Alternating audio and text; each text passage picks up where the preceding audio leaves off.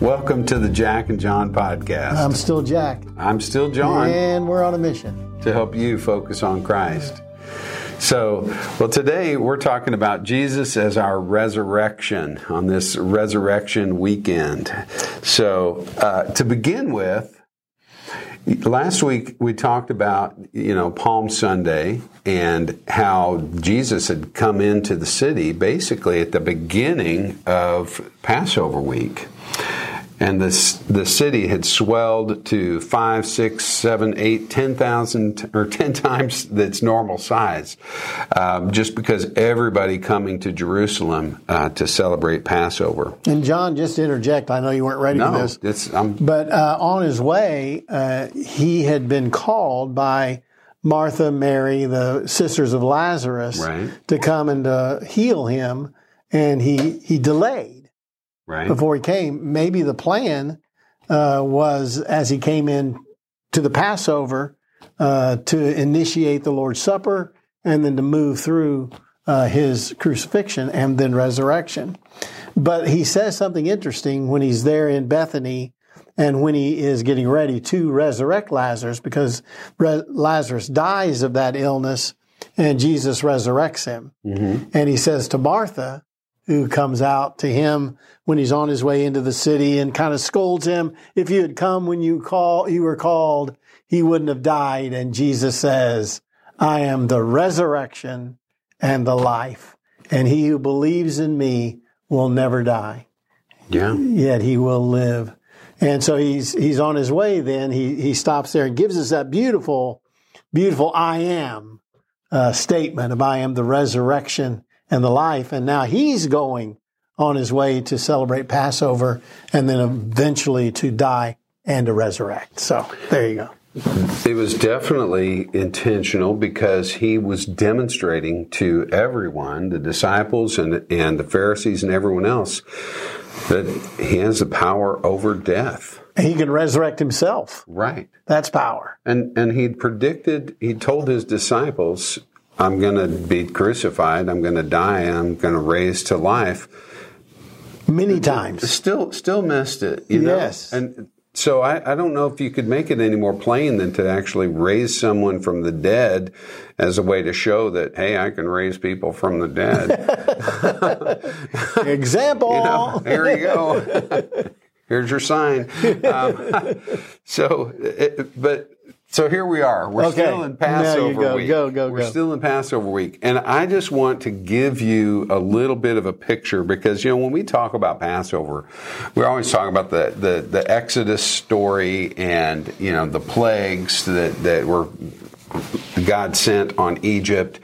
And uh, I think we need to relate that to this week, Passover week, leading into Jesus' death, burial, and resurrection. Okay? Um, the first nine plagues that God sent on the Egyptians were an attack on the Egyptian gods, and they were an attack on That's right. Pharaoh That's right. because Pharaoh was basically perceived as Horus incarnate. He was one of the the Egyptian, Egyptian deities gods. in the flesh. Okay, and so everything that Moses and Aaron did was an, an affront to Pharaoh, not just as king, but as the god, As they the. God, yeah. Yes. And so those first nine attacks uh, were directed that, but the tenth plague was different.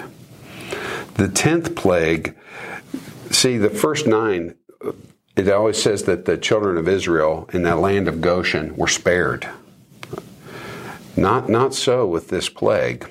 Not so with this plague, because this plague was going to be the death of the firstborn. Mm-hmm. And it says, not a house in Egypt. There was not a single house in Egypt that did not have a death, and that the wailing was such as had never been heard across the whole land.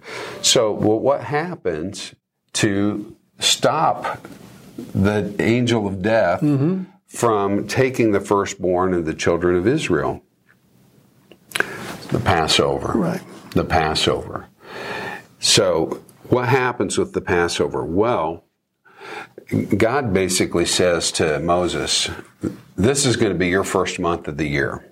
We're changing the calendar because that's how important this is. I need you guys to remember this always. This is going to be a festival from now on. And on the 10th day of that first month, um, you're going to select a one year old male lamb without blemish.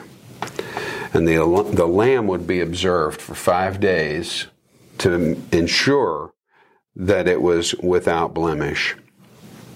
And then on Nissan 13, which is, you know, four days, because you got 10, 11, 12, 13, so the four days, then all of the leaven is removed from the house. You know what leaven represented, right? Yeast or sin. Well, sin. sin It's yeah. the yeast, but it represented sin. Right. And so they would remove all of the leaven from their house. Now, after the initial Passover, you know, fast forward to when this is in Jerusalem, once they've established that kingdom, uh, they, they would kind of cheat on this a little bit because they would remove the leaven from their house, but like foods that contained leaven and stuff like that, um, they would sell them to their Gentile neighbors and then buy them back after. This is kind of a funny little thing. Um, then on Nissan 14, you would, you would welcome guests, and the first thing you would do is wash their feet. Sounding like something Sounds familiar. like something familiar, doesn't it? That's right. You you can look at John chapter 13 Yes. for that. Now, one of the things I want to do, because Jesus had said to his disciples, I want to eat the one last Passover meal with you. Okay? And we think about Jesus as coming to Jerusalem for the Passover. This wasn't a new thing. This was an annual pilgrimage. So from the time he was a little boy, every year they would go to Jerusalem to celebrate the Passover. Um, we know about this first because when he was 12 years old, he got left the behind. temple, right. He's, he's staying in the temple. Parents had to go back and get him. So the Passover was not a new thing for him. This was just part of the, the, the annual tradition. But this Passover was very different. And I just want to go through with you a little bit of the ritual to help you help us understand something of Okay. what what might have happened with that Last Okay. Supper. Does that work? Sure. Okay. Jack, if you want to cut in, just elbow me because I usually do. You know, I don't mean to monopolize here. um, so there was a table setting that was defined for the Passover meal. Um, they'd have four glasses of ritual wine set at each seat. They'd have one plate. They'd have the cut, cutlery. They'd have a napkin, candles, um, unleavened bread, vegetables, and vinegar or bitter herbs. Okay. I'm just going to read for you uh, from Exodus chapter 6, verses 6 and 7. Say therefore to the people of Israel, I am the Lord, and I will bring you out from under the burden of the Egyptians. There are four I will statements here for each of those ritual cups of wine. I will bring you out from under the burden of the Egyptians, and I will deliver you from slavery to them. And I will redeem you with an outstretched arm and with great acts of judgment. I will take you to be my people, and I will be your God. And you shall know that I am the Lord your God who has brought you out from under the burden of the Egyptians. Um, now, in the Passover meal, after after sitting, uh, the the head of the family uh, would say what they call the Kiddush or the prayer of sanctification. And here's the basically the gist of that prayer. Blessed are you, O Lord, o Lord our God, King of the universe, who has created the fruit of the vine, and you, O Lord our God, have given us festival days for joy, this feast of the unleavened bread, the time of our deliverance in remembrance of the departure from Egypt. Blessed are you, O Lord our God, who has kept us alive, sustained us, and enabled us to enjoy this season. Um, and then we'll go on just a little more with the same prayer. Uh, Blessed are you, O Lord, who has created the fruit of the vine. Blessed are you, O Lord, who has kept us alive, sustained us, and enabled us to enjoy this season. So the first cup of wine is poured, and that is for sanctification. And then the head of the house would quote the first verse of Exodus, or actually the first verb, okay. the Hebrew verb, um, and say, I will bring you out from under the yoke of the Egyptians. And then the first cup is drunk. That's the cup of sanctification. Um, just some Bible references for this um, in terms of the Last Supper. You can look at Luke 22 17, um, and then John 13 3 through 5, and John 13 12 through 17. There were three loaves of unleavened bread, okay, or the, or the matzah, and the middle loaf is removed and broken in two. The smaller half is eaten, um, and the larger half is hidden until later in the meal. And typically, according to the tradition, it had to be found, it had to be discovered by a child. So it'd be hidden, and then a child would have to find it. Um, then there's a point in the meal where they they dip a vegetable into bitter herbs, and it would typically be something like parsley, and they dip it in, and it would look like tears, essentially. Okay. Um, and it's interesting because we read in Matthew 26, verses 20 through 25, Jesus says, The one who dips his hand with me in the bowl. Yeah. Um, so that was just a part of the, the normal traditional meal. Then you've got the second cup of wine, which, by the way, in between cups of ritual wine, um, it was okay for them to drink the non-ritual wine. just, just throwing that out there. so, second cup of wine represented the plagues. It's an academic humor. That's right. And the verb, the verb that was used is I the I will free you. Okay. Um, this this particular cup's not probably not mentioned in the, the Gospels, but it's traditionally drunk after the Passover story is told. Okay, um, and then after the second cup, that's when the second half of the middle loaf of matzah is found and eaten. The child brings it to the head of the table, which imagine this, okay? A child is bringing this to Jesus. And do you suppose you could guess what Jesus said when he brings that middle loaf, the second half of the loaf that's broken, and he hands it to Jesus? What does Jesus say? This is my body, broken for you. Absolutely. Jesus takes that middle loaf of the three loaves. Imagine what that represents. And he says, This is my body, which is broken for you. I just want you to stop for a second and put yourself in that Last Supper with what we know and what we experience through the Holy Spirit and through our understanding.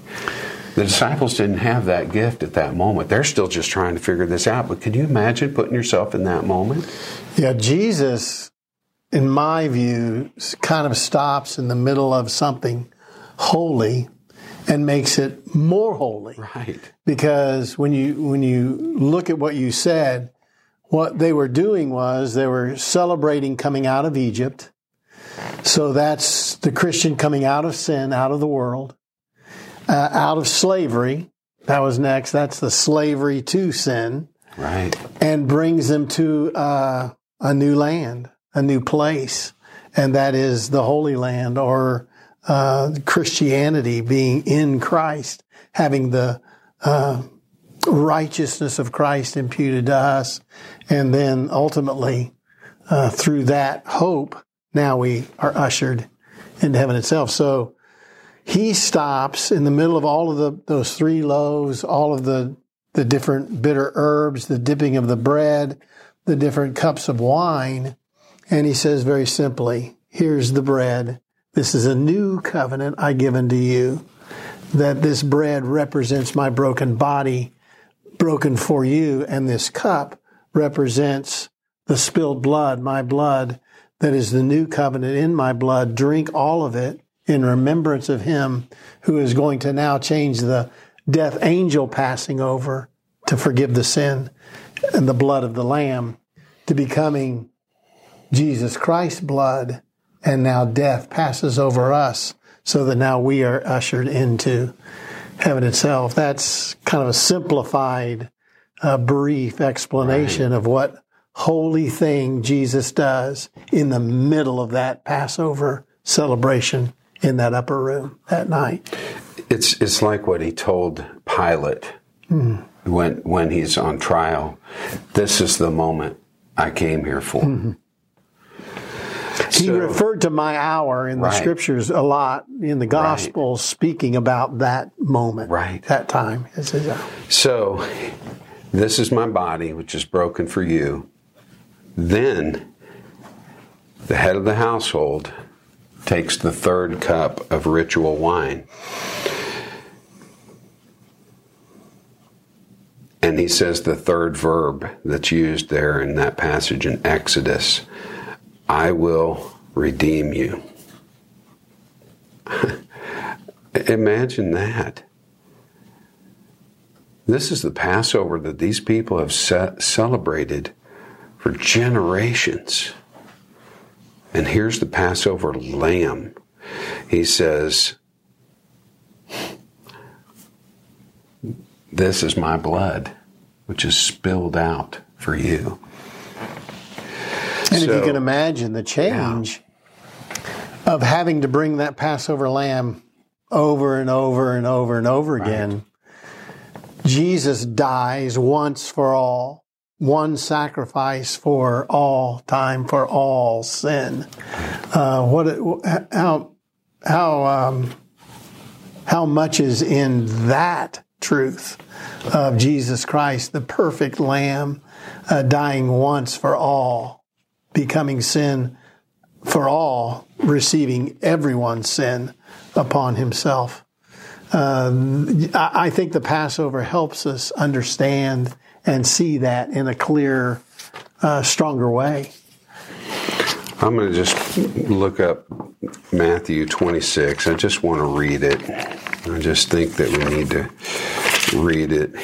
Uh, it's also Luke 22, um, verse 20. But here we go Matthew 26, uh, 27 through 28. Um, now, as they were eating, Jesus took the bread and after blessing it, broke it and gave it to the disciples and said, Take, eat. This is my body.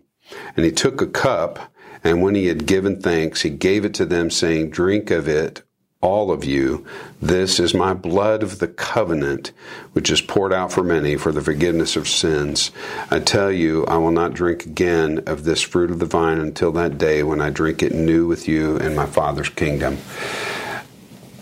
There's another interesting piece that follows with that, and that is the fourth cup. The fourth cup, the verb is, I will take you, I will take you as my people. This is considered the cup of completion. This is the cup of completion. When Jesus is in the Garden of the Olive Press and he's crying out to God, what does he say? Let Father, let this cup pass from me. What the heck was he talking about? You know, it's like, let this cup, many people say, oh, the cup of bitterness, the cup of, no, he's talking about the cup of completion. Because the completion is, is fulfilling the sacrifice. That unblemished lamb has to be sacrificed.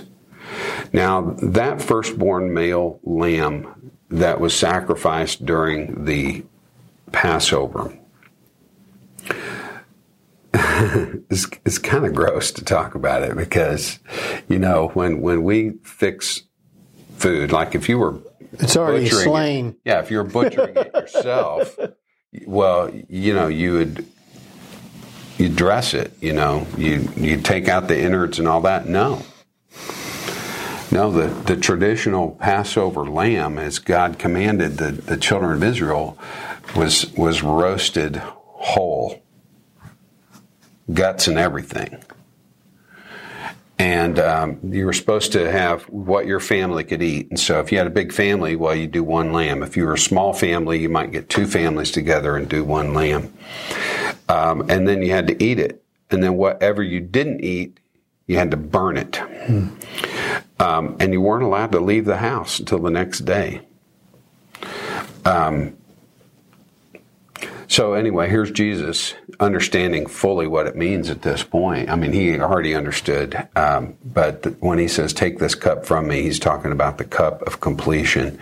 And then, what does he say from the cross? The last, the last thing he says, It's- yeah, it is finished. "It is finished."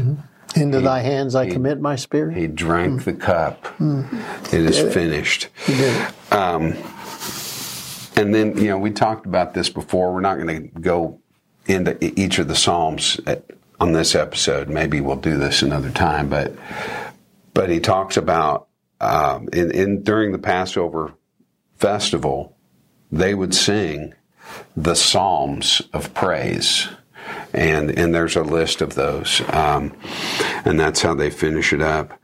Um, Jack, you got anything else you want to add to this? Well, maybe we do another episode on on Easter because our Resurrection Day we we prefer to call it um, because there's so much uh, depth in what you just spoke of, and so many thoughts came to my mind that Jesus completed. Uh, the work of salvation.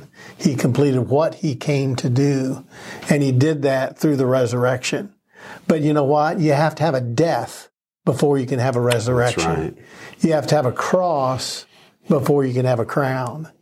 And what I was going to speak of was when Jesus Christ resurrected, came to life, he was given the key of death and of Hades. He came out of that grave. He conquered death. He conquered the grave and he is in control now of the grave, of death, of Hades, of hell, of the place of the dead, and of heaven itself.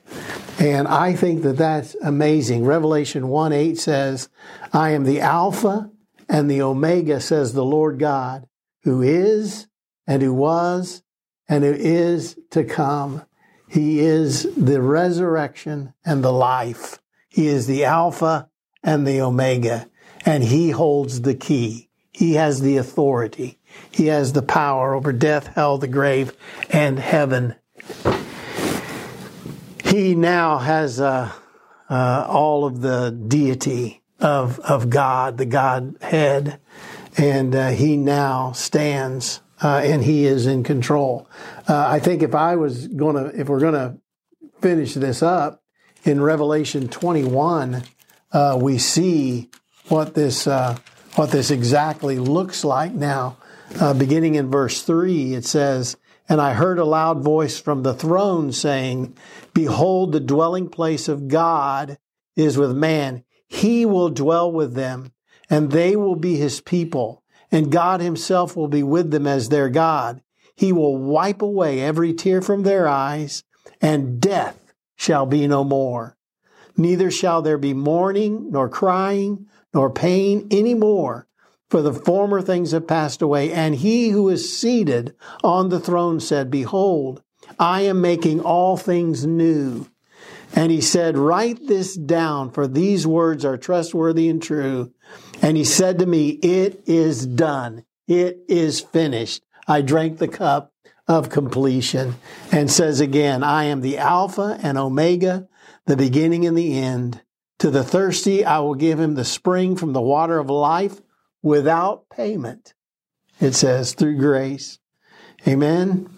Amazing. The one who conquers will have this heritage, and I will be his God, and he will be my son. Amazing completion of all that God planned from the beginning. And we see it through the Passover, through Jesus completing that, instituting the Lord's Supper, and now through Him we will forever dwell as His people. He will be our God, where there's no more tears, no more pain, no more darkness in heaven itself. That's a lot. That's so so beautiful. I tell you, um, guys. I hope that when you think about this and you picture Jesus with his disciples um, on that night that he was betrayed, I I just hope that you can feel those goosebumps when we talked about that. Um, I just I can't imagine being in that room and having that experience of the Lamb of God. Whew. All right. Well, thanks a lot for joining us. Uh, please reach out to us. Uh, we love you guys, and we will see you next time.